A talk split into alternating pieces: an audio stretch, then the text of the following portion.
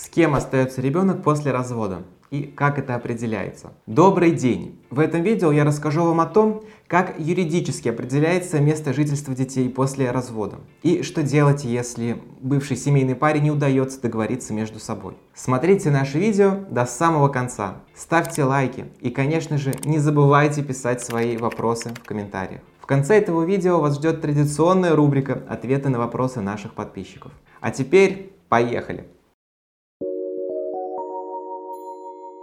Во-первых, обозначим, что при наличии несовершеннолетних детей брак между супругами может быть расторгнут только в судебном порядке. При подаче искового заявления в мировой суд супруг должен указать в нем, имеется ли между супругами спор о детях или же отсутствует. Если родители пришли к соглашению об определении места жительства несовершеннолетнего ребенка, то суд выносит решение о расторжении брака, в котором указывает, с кем из родителей определено место жительства ребенка. Если же такой спор имеется, то исковое заявление подлежит либо передаче из мирового суда в районный, либо сразу должно быть подано в районный суд. Имеется еще и третий вариант. Это соглашение между родителями об определении места жительства несовершеннолетнего ребенка, удостоверенный нотариусом, в котором помимо места жительства ребенка также может быть определен размер алиментных выплат, и порядок общения несовершеннолетнего ребенка с родителем,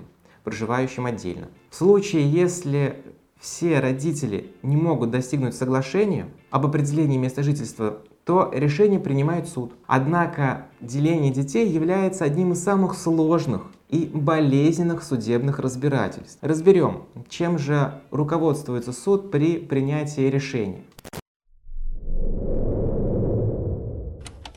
В данной категории дел обязательно привлечение органа опеки и попечительства, а также прокуратуры. Орган опеки предоставляет в суд все имеющиеся материалы относительно семьи, а также подготавливает заключение относительно жилищных условий каждого из родителей, состояние жилища, наличие детского спального места, игрового уголка, место для учебы, если ребенок ученик, отдельные комнаты в зависимости от возраста ребенка и его пола. Также Орган опеки приводит психодиагностику ребенка для того, чтобы определить, кому из родителей ребенок больше привязан, с кем у него более тесная связь и так далее. Результатом которой является психологический портрет для каждого члена по отдельности, так и семьи в целом.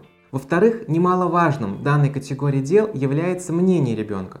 В случае, если он достиг возраста 10 лет, относительно его желания проживать с кем-то из родителей. Как правило, несовершеннолетний допрашивается в судебном заседании в присутствии психолога, либо педагога, который также может являться и свидетелем по делу, характеризующим как в целом семью, так и каждого из родителей по отдельности. В-третьих, при принятии решения судом подлежит исследованию следующих обстоятельств. Это материальное положение родителей, а также режим работы. Предпочтение судом отдается тому родителю, который имеет стабильное место работы и заработок право на основании которого ему принадлежит жилье. Родитель, имеющий в собственности жилое помещение, как правило, выигрывает у родителя, арендующего жилье. Характеризующие данные каждого из родителей, характеристики с места работы, места жительства, справки о состоянии, несостоянии на учетах, псих- и наркодиспансерах, наличие отсутствия судимостей и любые другие данные.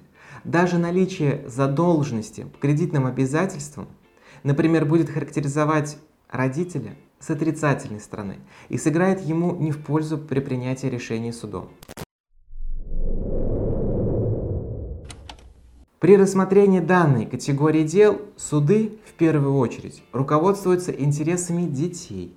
Поэтому в каждом конкретном случае могут быть исследованы и любые другие обстоятельства, имеющие значение для дела. Например, в случае, когда ребенок считается малолетним, то есть не достигшим трехлетнего возраста, предпочтение судам отдается в большинстве случаев матери, поскольку ребенок может быть еще на грудном вскармливании, допустим. Подводя итог, Отметим, что только детальное исследование всех вышеперечисленных обстоятельств по делу в совокупности и позволяет суду принять законное и обоснованное решение, отвечающее в первую очередь интересам несовершеннолетнего ребенка. А теперь мы приходим к нашей любимой рубрике «Ответы на вопросы». Первый вопрос. Если мама-врач работает по графику с 8 до 2, с 3 до 9 через день, влияет ли это на место проживания ребенка?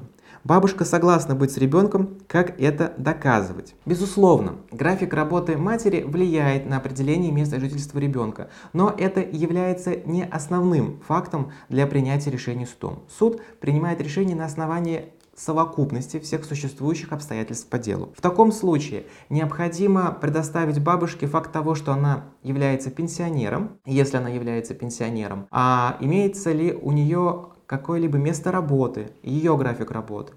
И в таком случае на основании всех вышеперечисленных обстоятельств суд примет законное решение и определит место жительства ребенка как раз с матерью. Второй вопрос. Подал на развод в районный суд. Притом спор о разделе имущества и детей нет. Дети остаются с матерью. Надо было подавать в мировой суд, но здесь такого суда нет. На заявление приняли. Будут ли рассматривать мой иск? Если районный суд принял исковое заявление к производству, то, безусловно, он рассмотрит данное дело. А в данной ситуации необходимо, соответственно, предоставить суду факт того, что вы не имеете спор о разделе имущества и спор об определении места жительства ребенка. Этих обстоятельств будет достаточно для того, чтобы районный суд вынес судебное решение. Третий вопрос. Здравствуйте, я сам гражданин Узбекистана, но дан, на данный момент я в России, а моя жена узбечка, и она в Узбекистане. Как я могу с ней разводиться, находясь в России? А в таком случае вам необходимо обращаться в органы регистрации брака по месту его заключения, соответственно, в Узбекистане. Четвертый вопрос. Мы не разведены, но давно не проживаем вместе. Муж продал участок без моего согласия. Вырученным воспользовался лично. Я узнал недавно, могу ли я вернуть утраченные, ведь нарушены мои права. В таком случае вы можете обратиться в суд с требованием о признании данной сделки купли-продажи земельного участка недействительной. А обращаю ваше внимание, что по, сделк... по оспоримым сделкам срок исковой давности составляет один год. А на этом у нас все. Если у вас остались вопросы, задавайте их в комментариях. Мы обязательно на них ответим. Ставьте лайки, подписывайтесь на канал. Всего доброго. До скорых встреч.